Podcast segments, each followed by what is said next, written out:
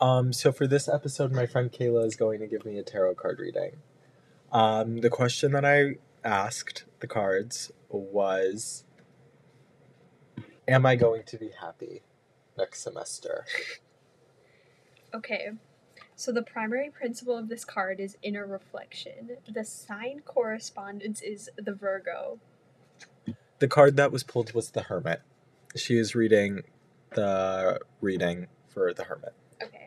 A man is holding a lantern that lights his way. The light in the lantern is the shape of a six pointed star, revealing the fusion of the triple nature of the lower self physical, emotional, and mental with the three primary energies of the soul higher mind, intuition, and expressing love.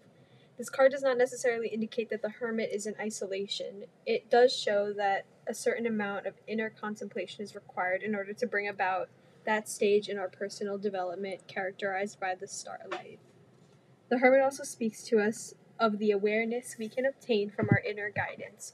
It tells us that the certain sacrifices are necessary to transform the excess of our daily lives in order to receive a deeper spiritual gift of light. The hermit stands up atop a peak of a snowy mountain. He has traveled far with only the aid of a walking stick and his physical accent.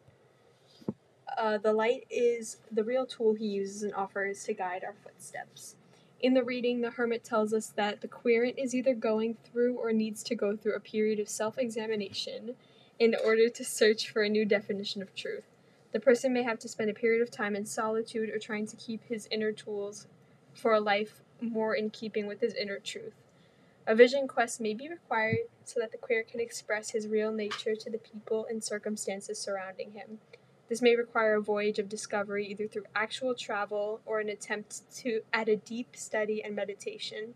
Breaking away from routine may be what is needed to achieve their goals.